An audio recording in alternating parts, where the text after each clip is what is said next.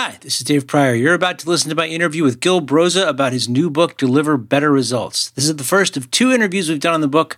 There was only supposed to be one, but I got so wrapped up in the conversation and intrigued by one particular aspect of it that I asked Gil if he would do a second one, so that one should be out in about a week or so. Gil specializes in helping tech leaders deliver better results by upgrading their organization's agile ways of working.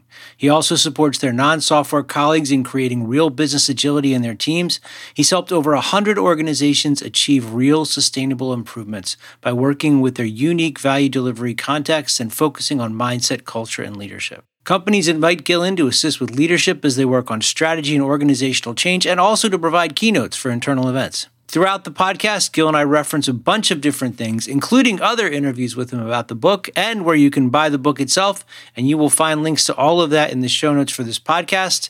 And now, before we get started, I just have a couple seconds of shameless self promotion. I have a bunch of classes coming up, and there's three in particular that I want to highlight.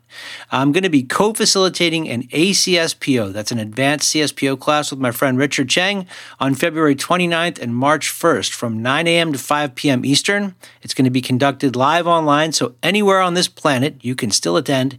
Um, getting your ACSPO is a great way to step up your game and demonstrate some expertise, stand out from the crowd. And also, if you've let your CSPO lapse, getting your ACSPO will renew it. I'm also doing a couple in person classes. So I will be in Atlanta on March 4th and 5th doing a CSM and a CSPO on March 6th and 7th. So there's links to both of those also in the show notes. And I hope to either see you in the ACSPO or one of the classes in Atlanta, especially in Atlanta, because it's great to see people in an actual classroom again. All right, that's enough about me. On with the podcast. If you learn to work the old way, but the new way is what you need. My job's to make that switch from old to new.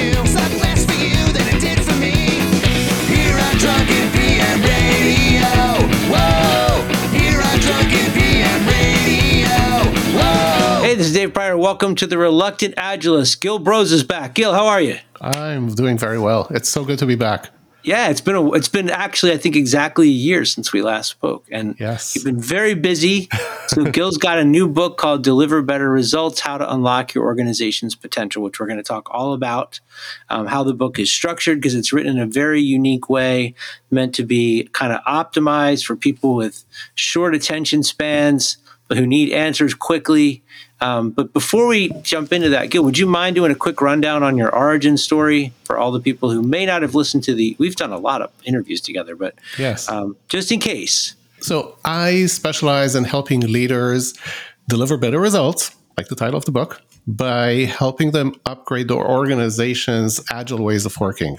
Everybody has some form of it, whether it's by design or they copy pasted from popular practices or whatnot.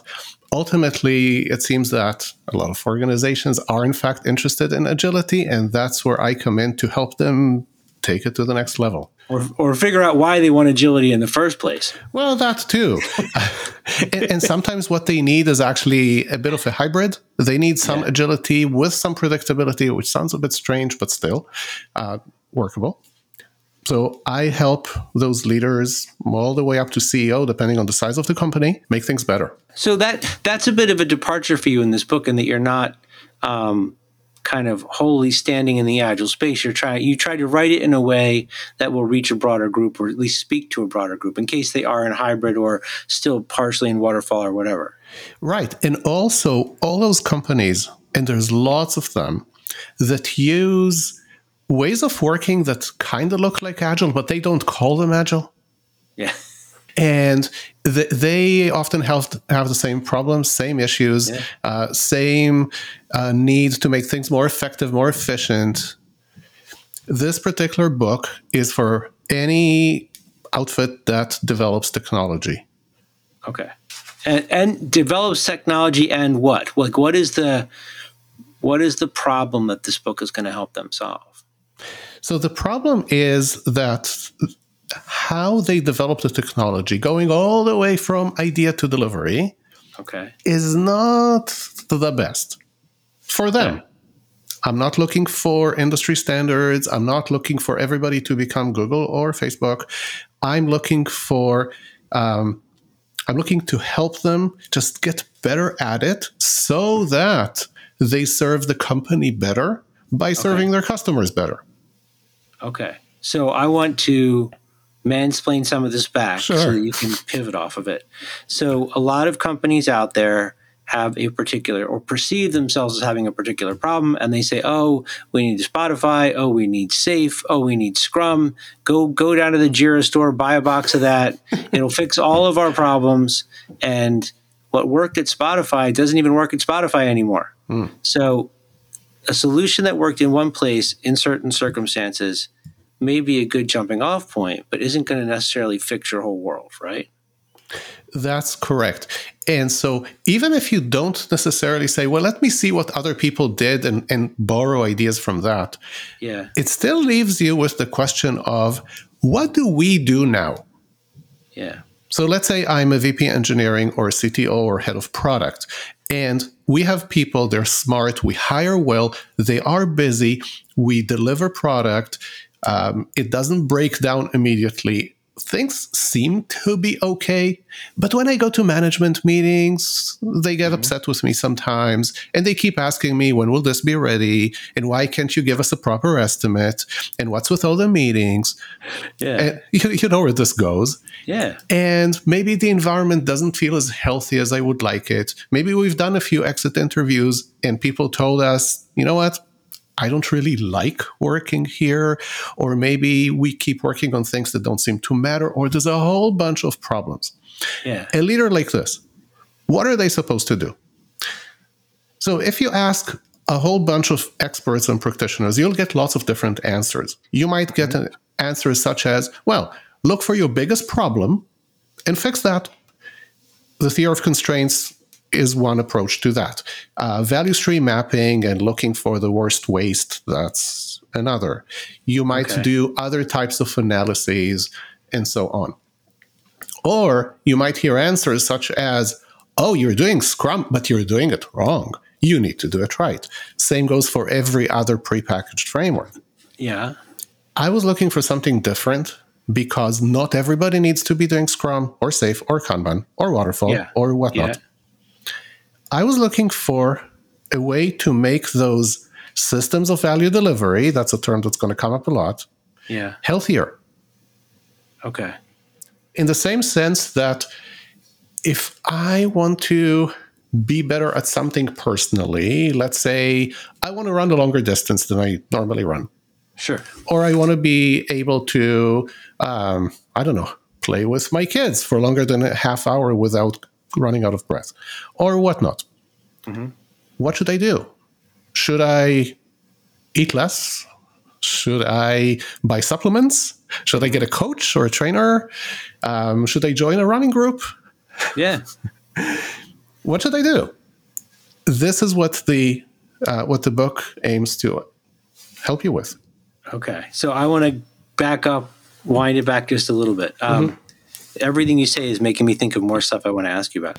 But if I if I'm going down the theory of constraints path, basically it's the spider uh, to swallow the fly. Like I, I find a bottleneck, I fix that, I push it somewhere else, I just keep chasing that around until basically I've gotten the the bubble out of the sticker, right? So that it's Yes. all perfectly flat, um, which theoretically can happen. And when you talk about seeing the system and looking at the book, I immediately go to value stream mapping. I'm like, that's you're just talking about value stream mapping, hmm. but as you go through it, you're actually it's not value stream mapping. It's and I'm not. wondering if you can talk about the difference because I think that's an important road into the systems thinking way that you're looking at this because that's Yes. got your own twist to it too. Let's talk about value streams first. Okay. What's a value stream?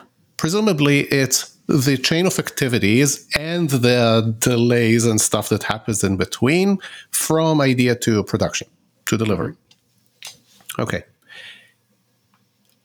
I have slight concern with this term because the very nature of it sounds linear. Okay. And when you do value stream mapping, you actually draw something that goes from left to right and has the mm-hmm. above the line and below the line. And it implies that how we make a difference around here is a linear, consistent, consistently linear sequence of activities. Mm-hmm. First, we do requirements, then we do design, and then we do coding, and you know the rest of it. Yeah.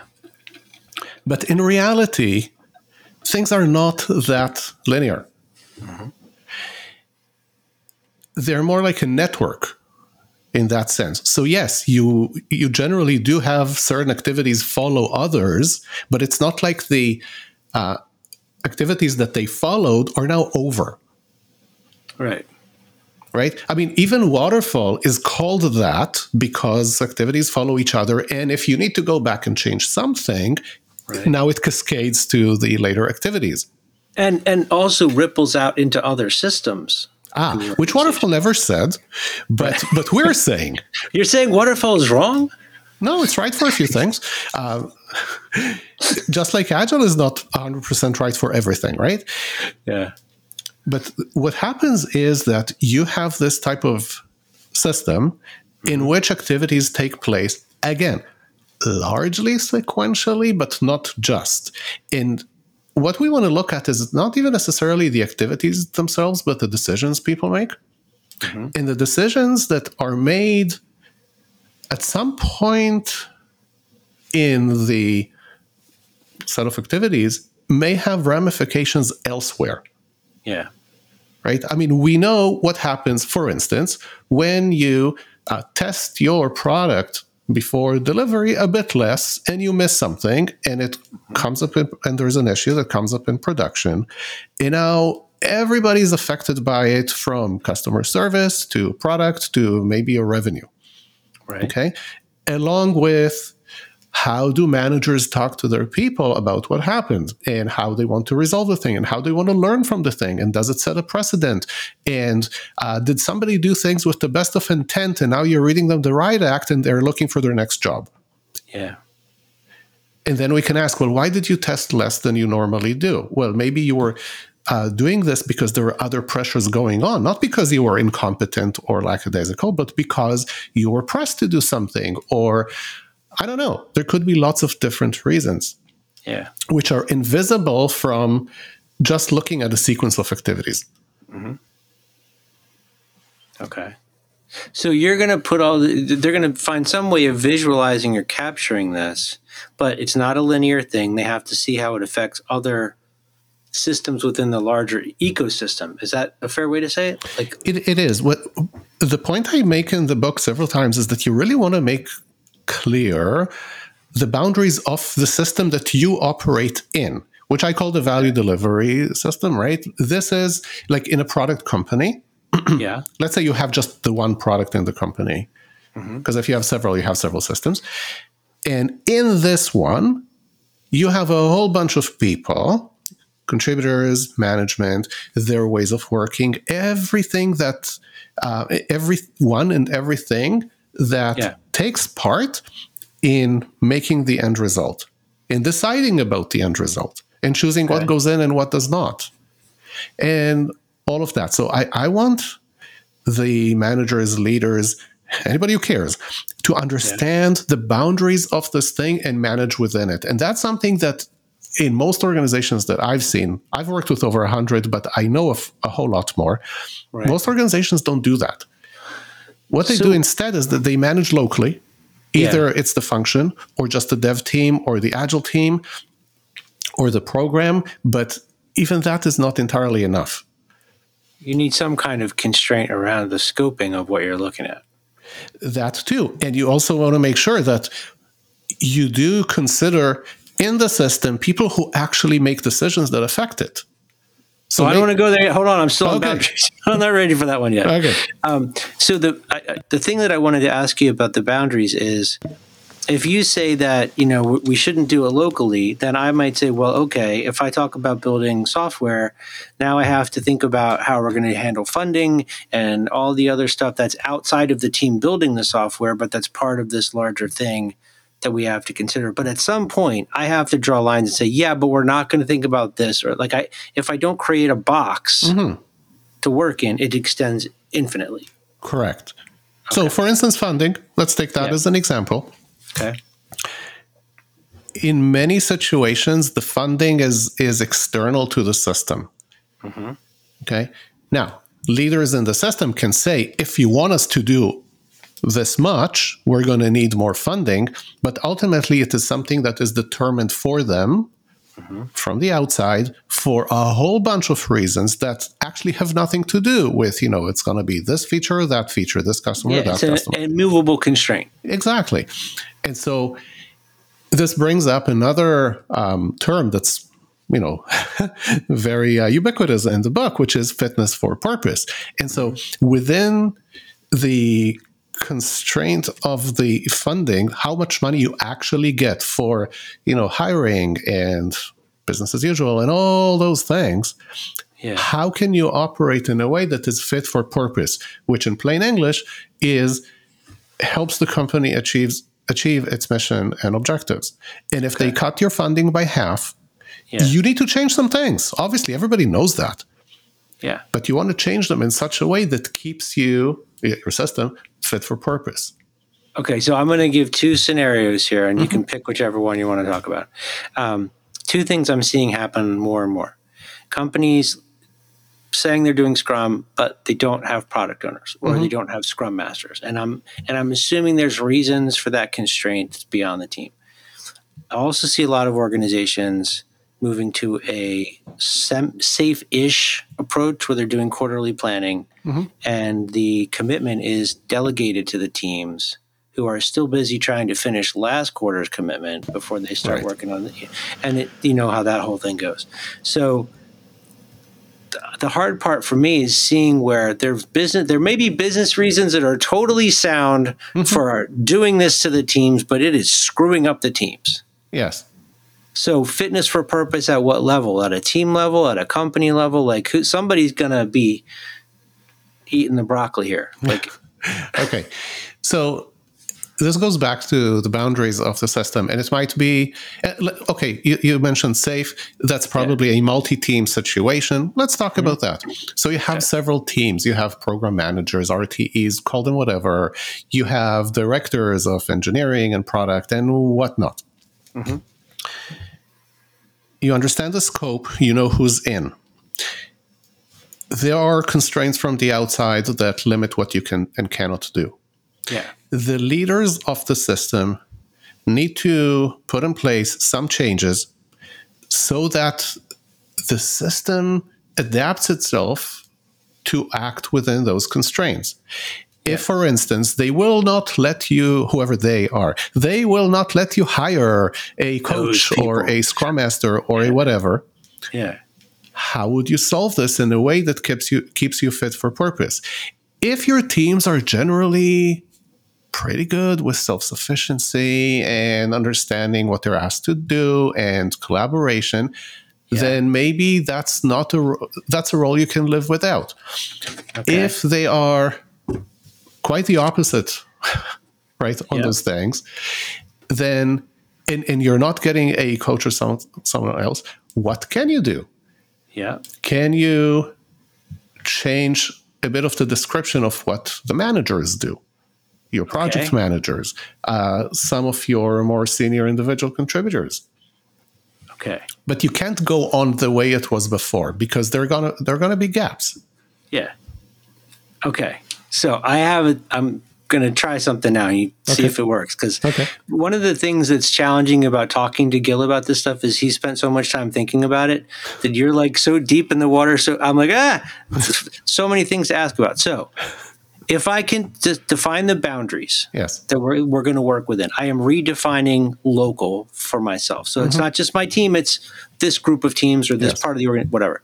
Um, fit for purpose within that context of whatever we're supposed to do together, these systems Yes. that work together. And that's where we get to the decision making part. That's where I have to know what freedom does the, the this group of teams or group of systems have Yes. to re- reorganize itself, re-coordinate itself, do whatever it has to do so that it is, um, for lack of a better word, optimizing its ability to produce value.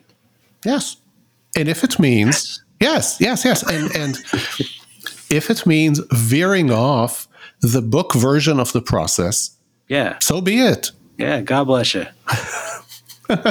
no, I mean, I think That's this important is though, good. because people people hold that as like, you know, you're doing it wrong. There's there's all the sort of process cops out there. Um, yeah, not me. but but and that's really important because and and a big cultural challenge too you're saying okay start use one of those maybe as a starting place but we're going to make sure that what we design for ourselves is designed to do what we all need to be able to do regardless of whether or not we violate some rule of lean or whatever because we have our own problems we have to solve and we're going to have the agency and the courage and the trust from the larger company to do that in a responsible way. Yes, and and I'm sure a lot of our listeners are going to say, "No, we're going to have not going to have any of it. They're not going to give us the Everything but trust. everything but anything but Just trust. fear. They're not going to empower us. We're, we're they're going to put our feet to the fire and force us to follow this or that. But Yeah. if doing that means that you are uh, less than effective, less than efficient, but still you're following the dogma, what good does it do anyone? Now, Yeah.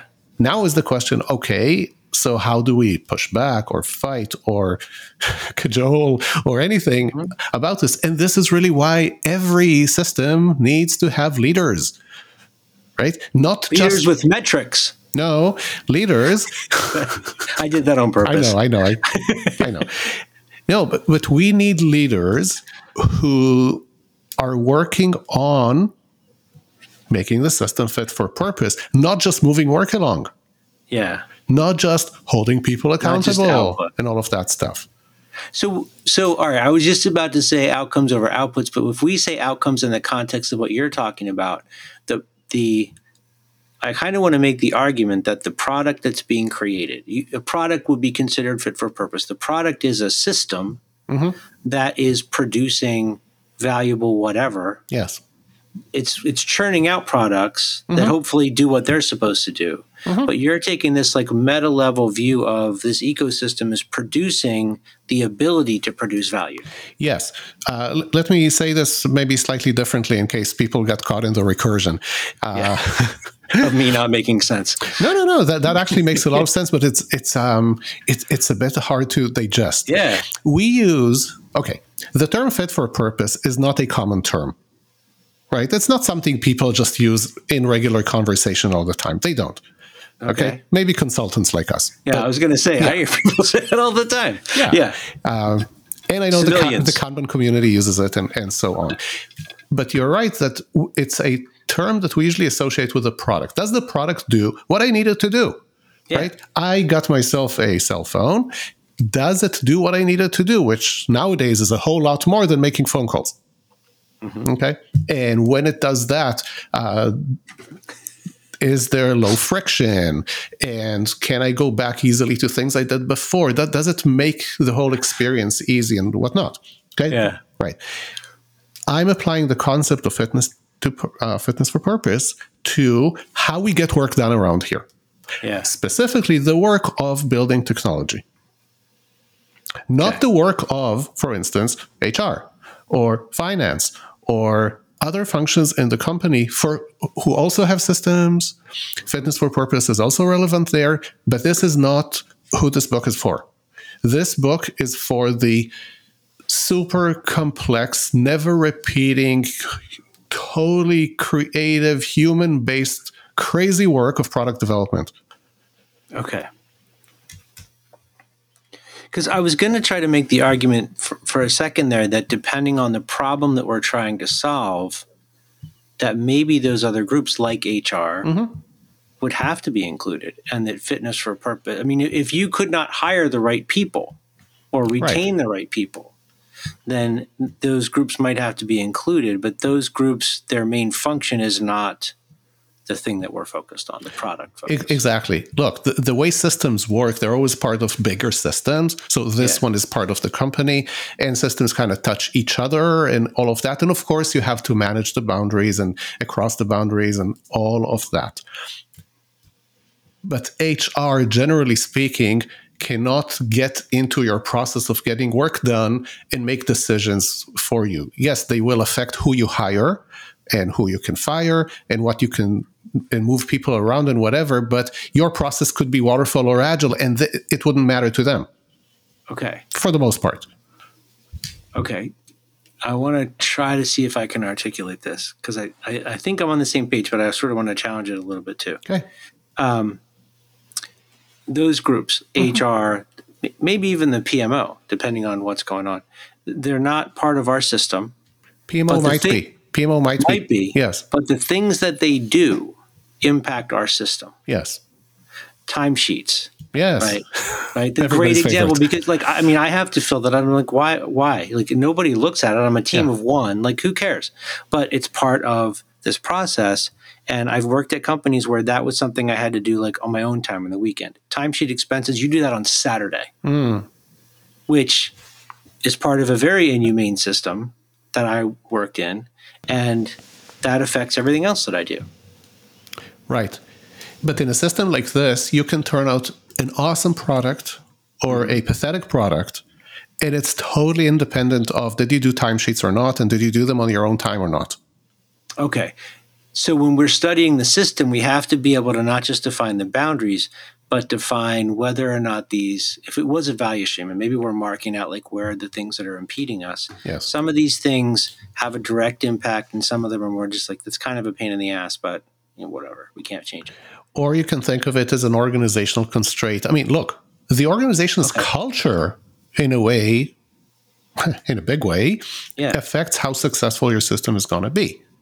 Yeah. what we know from 20 years of you know helping people with agile is that there tends to be a difference between the company culture and what we try to build inside of the product development uh, Yeah. you know ecosystem and whatnot and sometimes they do affect each other and all of that but ultimately uh, w- what we're trying to get to is a way of working inside the system that can consistently turn out what the company needs from us.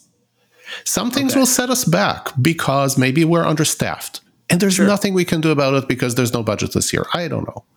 Right. Or maybe uh, a competitor just totally disrupted us out of nowhere. We did not see this coming. AI, right? And, and all of that. Or some rich guy came and bought our company. Yes. Rich guy to we shall Change its name. Yes. Yeah. Yes. so what can happen is that our fitness for purpose can take a hit and it's Yeah. totally not our fault. We still need to respond. Okay. So Look, if- if- how- if how 10 much people agency leave- do we have in that Right. system? Sorry? So how much agency do we have within that system? Yes. Now it's it's not hundred percent agency. Right. And and the point of the book is not that you should, you know, um, petition for hundred percent agency. That's not going to happen. You do need to work with executives and stakeholders and steering committees and all those senior people to deconstrain somewhat, yes, and to kind of let you do your work. But Yeah. ultimately, you do need to work within the confines of the system that you're in, which is the organization. The same way Okay. the organization needs to work within the confines of a country's laws and GDPR and I don't know what else. Okay. So I want to take that and I want to shift a little bit Mhm. and to this other point about people, not process, Mm, which is a direct echo out of the Agile Manifesto. of course. Yes. Um, but how does that show up with all this? Because you you specifically call out the people as like an important thing to recognize as a system, hmm not just how we're doing the work. Right. Yes. So I define the system as the people and how they work, not as the process of work that gets done by so called resources. All the project managers just did a spit take all over the floor. So Okay. Maybe we can keep them around for a few more minutes. uh, so, people before process. I am of the belief that change starts with people. okay, So, your system, your organization, they're made up of people Yeah. who build something for the sake of people, right? They're managed by people. yeah, It's people who pay them. So, maybe we should manage things this way. okay, Now, they need a process, of course. I mean, they don't Yeah. just stand around and wish it to be true. I mean, maybe in five years with AI they will, but nowadays they don't. Right. So you have a bunch of people. They work in various ways. That's why I, what I call the way of working. Yeah. Okay, which is mindset plus process practices, roles, tool usage, artifacts, meetings, whatnot. That's what we're going to be focusing on. We want the way of working to serve the people, not the other way around. Okay. Good. So this is the thing I want to I want to Yes.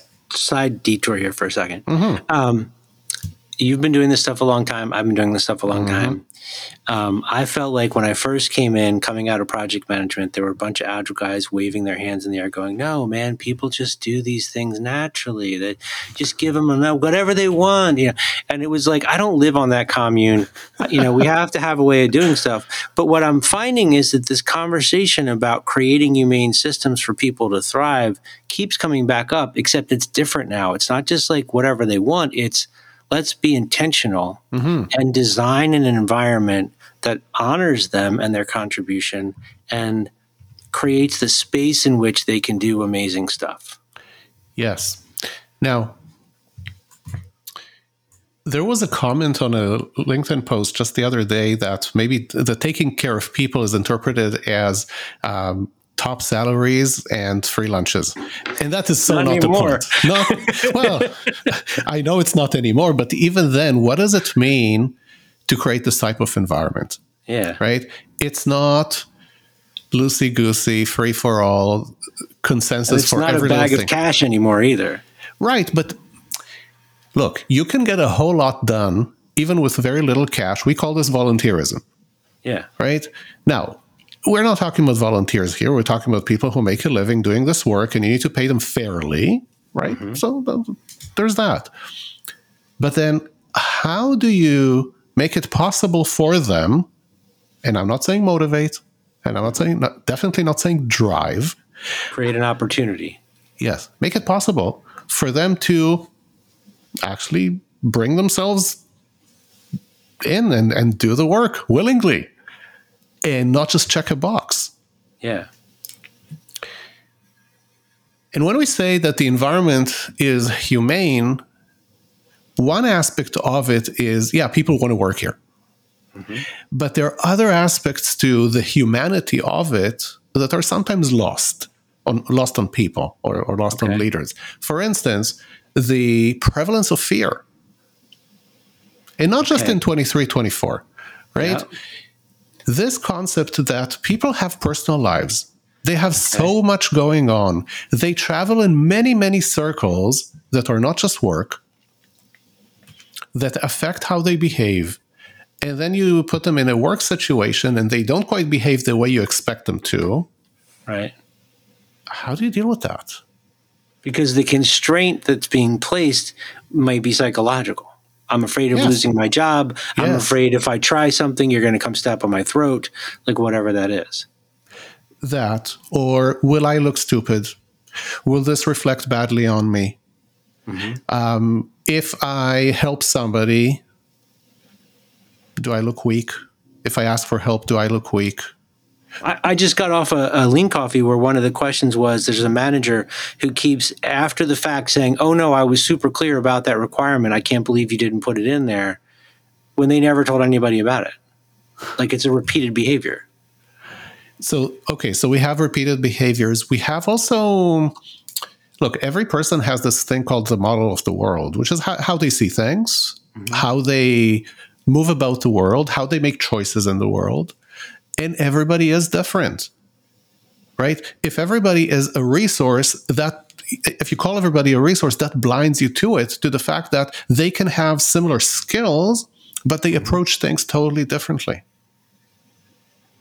So we have to create sys- design. Sorry, I don't want to say create.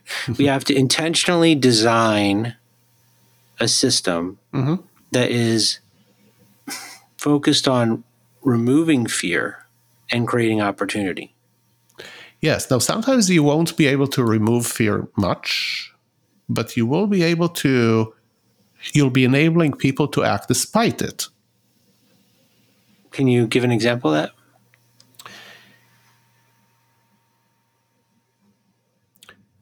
People might be afraid to lose their job, mm-hmm. which is a totally legitimate fear, right? Especially right now. Of yeah. course, of course. As a leader, you can make it clear for, through various ways, but usually through your behavior, not mm-hmm. because it's on a poster, that if you do things that are in the that you honestly believe are in the best interest of the company, you will not lose your job over this. Okay. So, like we do blameless retrospectives, that's an example, mm-hmm. right? So maybe you brought down production or you totally made, made a mess of something. Okay. We don't want you hiding things. We want you telling us what happened so we can plug the leak and, you know, Yeah. fix it and, and whatnot, which is um, a scary place to be in. But if you make it clear, and of course, there's plenty of examples from the industry of where they actually do that, where you say, no, Yeah. you're not going to lose your job over this. In fact, you're going to lose your job if you hide stuff from us. But if you are honest and upfront so we can fix problems, Right. tell us. We want to know. And that goes back to the boundaries and decision making as well, right? Because if I'm the employee, I have to know, like, okay, if I show up at the Christmas party and get hammered and dance on the piano without pants on, I will get fired. But if I run an experiment with the product and we roll something out and the market doesn't respond, that was learning. Yes. Now, if you did this totally on your own accord and you didn't tell anyone and you're being a total maverick, maybe that's okay for their culture. If it's not okay for the culture, then we need to come to some sort of understanding, right? Because we don't want just everybody kind of running like a loose cannon and, and doing all sorts of things. Okay. Mm-hmm. But if we're saying we actually want experimentation here, we realize the value of it, we're not even asking you to clear an experiment with anybody. Experiments are welcome. Yeah. Then we want the system to actually act accordingly, which comes across again in how usually managers deal with situations that went south. Okay. And for that maverick, we have to also consider that, you know, it always seems to me like there's like the one person at the company that just does whatever they want and they mm-hmm. somehow magically get away with it. But that creates fear for everybody else. Yes. Fear because they're afraid to cross those boundaries because they don't have the cred, and fear that the maverick's going to put them out of a job. You know what? It's the same fear people have when they have a person on the team who stays up until seven or eight and seems to be wildly productive, whereas they they leave at five, five thirty, six. Coach their because- kids' team, whatever Yeah. it was. Yeah. Yes.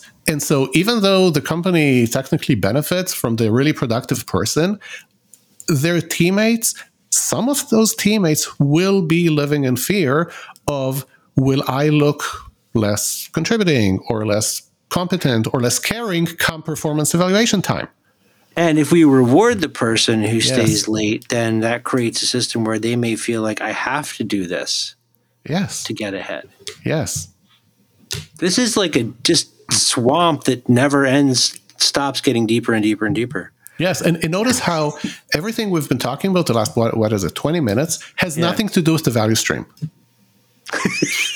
it has All to right, do well, with let's circle back to the value stream, but I also want to talk about the intentional mindset stuff too. So we were talking, we started out talking about the value stream. Now Yes. we're all the way down in the idea of of creating safety um, and environments for people to thrive. But how does that tie back up to the value creation process? Okay. So in, in the book, I actually explain how I help companies design their way of working. Mm-hmm. One of the first things that you do there is you need clarity. You need to articulate and agree on how we see things and what we're are going to optimize for. Those are the ba- beliefs and values, right? So what is our set of, I don't know, 10, 20 beliefs, statements that about the work, the customers um, or people that we take as true. They are what gives validity to every choice we're going to make from now on. And the other part, the values, is so what do we want to optimize our way of working for? For instance, if Okay. if we are um, like looking at agile in particular, then we're optimized for uh, we're optimizing for adaptation and customer collaboration and frequent value delivery and people first. Okay, but it The can be startup, something you're else. going for experimentation, something like that. Yeah. So it could be right, but this actually goes one level higher than experimentation because experimentation you can think of really as a, as a principle of uh, that governs some of your work, whereas what you're really optimizing for is correctness via discovery Okay. as opposed to correctness via thinking about everything up front, which is predictability. Right. Okay, so um, I mentioned the four agile values. You have the waterfall values just for contrast, right? The predictability on time and on budget, standardization, Control, yeah. all of that. Uh, so we need to have this articulation of the few things that we're going to optimize our way of working for. Okay. Once we do that, we, we want to make this more concrete by identifying operational principles, experimentation being one of them, Right. right? Um, Agile is big on feedback. That's another one. Another one can be collaboration. We can uh, take in uh, a principle from Lean, which is deferring decisions to the last responsible moment. All of those principles that we pick, they have to be coherent with each other and basically implement what we're optimizing for. So as we're designing the system, we're constantly looking back at those principles or values and saying, is this thing that we're talking about putting into play still in sync with that? Yes. Yes.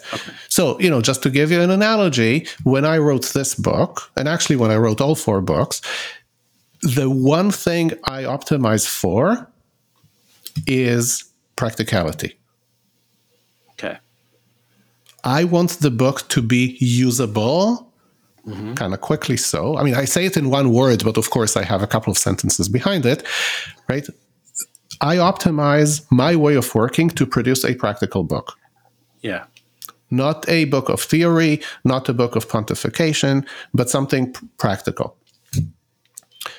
One of the principles for that is tell a lot of stories because mm-hmm. people learn really nicely from, oh, they did it this way. Hey, there is an idea here. Yeah. Another principle I use, which is going to sound very different, but it serves the practicality, is use a conversational tone.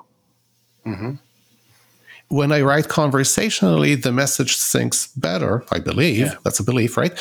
And so I think it helps with practicality. And that's you removing all the jargon from the book that you took. out. Yes. So, for instance, the book does not contain the term socio-technical system, right? Um, I, I don't think I even mentioned value stream anywhere except to say that we, as an industry, we don't have a good name for the value delivery system. Sometimes people call it value stream. Right. Uh, yes, definitely minimize jargon, right? Yeah. once we know, again, our model of the world, the beliefs, what we optimize for, the principles, then we customize how we're going to actually do it, our practices, process, and other tactics. For instance, we want to check our work. We're going to do code reviews, but we're going to do them synchronous and we're going to do them quickly. We're not going to do pull requests. We're just going to call each other over and say, hey, take a look at this. I was supposed to do X. I'm not biasing. I'm not saying anything else. Take a look. Now let's talk. That's a code review the way we used to do it in XP, right? As a- Extreme programming for all you young yes, people. Yes. As opposed to pull requests, which are asynchronous and sometimes they drag on for days, right? Yeah. And we can say, well, we're choosing to do our code review like this because we really want to optimize for quick delivery. And mm-hmm. one way to get quick delivery is we quickly check our work. Okay. Okay. And when we're doing all of this design, what we're designing is process, team structure, team engagement. For instance, one of the But it's a team that's helping to do this, not just like somebody in the PMO mapping it all out, right? now that's going to depend on the willingness, the safety, the even to the extent to which people actually care.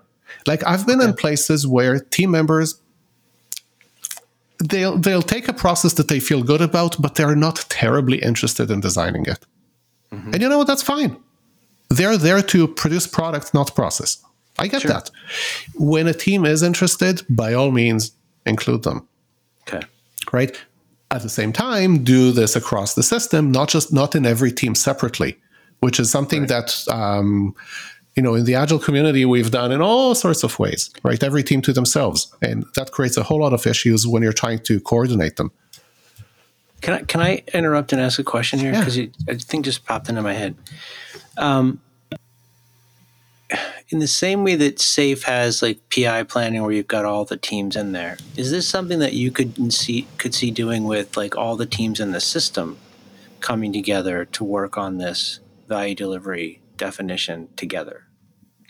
So, yes, something Okay. I've done a few times is do this type of work with the team leaders Okay. and you know other managers, directors, program Sure. managers, and whatnot.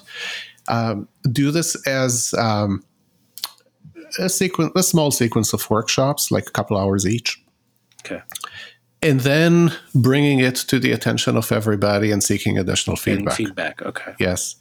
Uh, because there's something else here. It's not just a matter of caring about process, but it's also a matter of um, having some sensitivity to if our process goes this way or that way, here are some of the consequences. Okay. And and you, you, you do need that. I mean, you don't have to have a consultant for everything, right? But you do need to have, you know, some sensibility about process. Mm-hmm. And usually, team leads and managers they have more of it. Okay.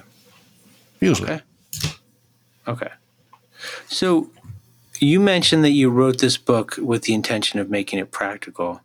Can we talk about the first chapter, which is for anybody listening? The first chapter is free. Like you can download that for free, um, and we'll have the link in the show notes, and I'll, and I'll put it on there for everybody. But um, one of the things that really impressed me was like in the in the introduction to the chapter, you talk about here's exactly how you, as you put it, choose your own adventure when you're going through this book.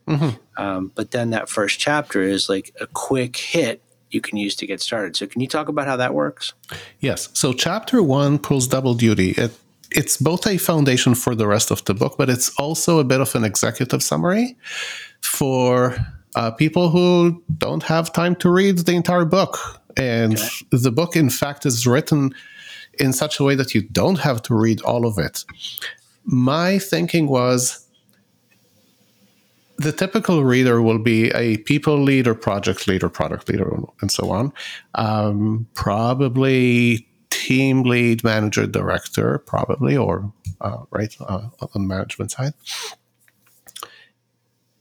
And if they want to engage their VP or CTO, CPO, or whoever, those are busy people. And so chapter one is written such that all of these readers can get just enough of what's going on here, understand what the what the message is, Right. and have just enough so they can set some changes in motion.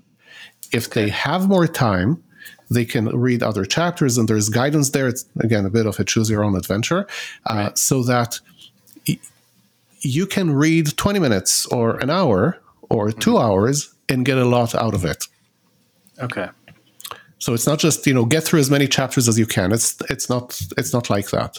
Right. And uh, and the, yeah. you've got the different strategies as well, and they're not going to go do them all at once. They're not going to go like pound through them really quickly. Depending on the problem they want to solve, they'll go to a certain grouping. Yes, and, and that actually is really the the key piece in the book, and, and we, we haven't talked about this so far. This idea that if you want to make things better, Mm-hmm. you need to know what level of fitness your system has right now. Chapter one shows you how to do this, and again, our listeners are going to get that. Yep. Once you know your level, you go to the chapter that says, well, if my level is this, what do I need to do now? And it's two or three strategies that Okay. you need to apply throughout the system. And each one comes with a how do I know it's enough? And Okay. once you've done that, you will have moved up, you will have leveled up. What you also need to know is that the strategies from the lower levels are actually baked in enough in your situation. So, for instance, if you're at level three, there is a um, total of four strategies from levels one and two that should be in place by now, probably are, or you wouldn't have made level three. Um, but you do you do need to check that they're there. And so again, chapter one has this. That assessment. Now, if I, uh, I've worked with a lot of teams recently that have assessed themselves as having a, a level of skill that they didn't quite have. So if they, I say I'm level three and I start doing level three absent of the other things that are supposed to be there, that's going to show up. Oh yes, totally. So it, it's the type of assessment that can't really be gamed because Okay. you're just going to hurt yourself. Yeah, it's it's like saying again to, to give an analogy from before. If if I want to run more and I say, yeah, I run 10ks all the time, I can now run a half marathon, but realistically, if I'm truthful, I've only run 10k once and I and I finished it half dead. So now going to a half marathon is probably going to result in injury. Yeah, probably. Okay. So the idea with these strategies is that they're sequential and incremental. The sequential nature reduces the overwhelm of change, right? So we don't do big bang transformation, and um, you you work on them sequentially, but they're also incremental, meaning that it's not like you know you do two and you're done, two more and you're done, two more and you're done, but you you you kind of build up. Can I stop along the way if I get enough business value out of it, or is Sure. the is the expectation they're going to go through all ten? look, anybody who wants to make things really awesome can go all the way, but realistically, and I've seen this with many clients too, they start at a certain, like, let's say, low level of fitness, and for them, any improvement is welcome and is terrific. And maybe they went from level two to three, and you know what? That's good enough for now. Okay, because the fine. dissonance to the next stage might be more than they're capable of emotionally or process wise handling at any point in time. Maybe. However, this thing is available to them, so they, they can at least know what it involves. Yeah, they see what's next. Yes, uh, which is to me, this is one of the biggest surprises and realizations from writing this book, because in the agile community, we have been so guilty of everything, everywhere, all at once, Yeah, and that is overwhelming. Yeah. it is overwhelming. It's not sustainable. It doesn't stick well, even though every element of it is a net positive. So this is meant to make things better. So it's not like you have to be running a marathon because that's the yardstick of success by- Right. by somebody's idea. And let's see if you can get to the point where you can run a 10K. Run a 10K and actually enjoy it. Go out willingly, right? Not injure yourself, not have to get thousands of dollars of physiotherapy after a run, things like Right. that. Okay. So um, I have two questions.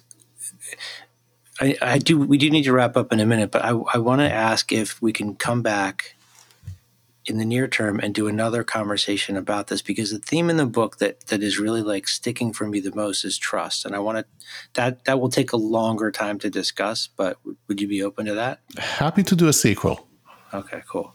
Um, I figured if I ask you in the recording, it's pretty. You kind of have to say yes. Um, I would say yes anyhow. So, what is the biggest takeaway that you want people to have from this book? Like, how do you want this book to change the the world of work? Hmm. I love this question. I think in the world of work, we have we see two things. Okay. This year and last year, we're seeing a lot of inertia, and organizations kind of stuck, frozen, just doing their thing. their hands. Yeah. Yeah, just doing their thing. But we're also seeing organizations that want to or need to do better. Maybe things are like really broken, but usually that's not the case. It's like, you know, things are, are not great and we know it. And, you know, in business terms, we're less than productive, we're wasteful, we're not efficient complacent with it. and not just complacent, but it's it's like you know we're spending eight nine figures on our staff doing this stuff, and we're not getting the, the ROI that we should be getting, Yeah. right? I want this book to help both groups do better Okay. and to give them this type of roadmap to here's how we get better without forcing down your throat that it's got to be SAFe or Okay. Kanban or Scrum or what have you. Uh, and also without pretending that I know exactly what's best for you or how Yeah. it's going to end up looking like. okay. Okay, so there's that. There are three fundamental messages in doing that mm-hmm. We've touched on them, but let's summarize. If you want your improvements to be real and sustainable, mm-hmm. effective, efficient, like you want them to stick, you need to have three things. One is putting people 1st mm-hmm. In other words, do all of this from the perspective of how can we make this right for our people so that they serve people Right. usefully. Second thing is to do all of this in the context of the entire value delivery system, not just the people who report to you, not just the one agile team, not just the scrum team, not just the program. Okay. Okay. And the third thing is to do this with an intentional and explicit mindset, which means that as we make choices during the, uh, while doing the work, we are making the choices that we believe will maximize our successes, Okay. as opposed to we're following this set of prepackaged ideas, thing. Yeah. and and we hope it will get us what we need. Yeah. Or at least we'll be able to say we did it. And that'll be it. Okay. Cool. Um, so people can download the chapter. I'm going to have the link to that. Yes. Um, and they can go to 3pvantage.com to Yes. find you or find you on LinkedIn. Yes. What else? One one final word for everybody about the book. people who have read it have loved it and called it a game changer.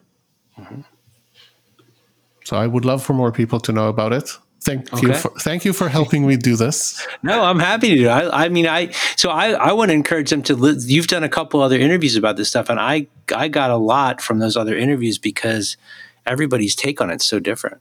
Mm-hmm. Yes, That's pretty cool. I think this book is very, very different from what's out there. yeah. You know, I've been in, in, in the agile community for 20 years now, more.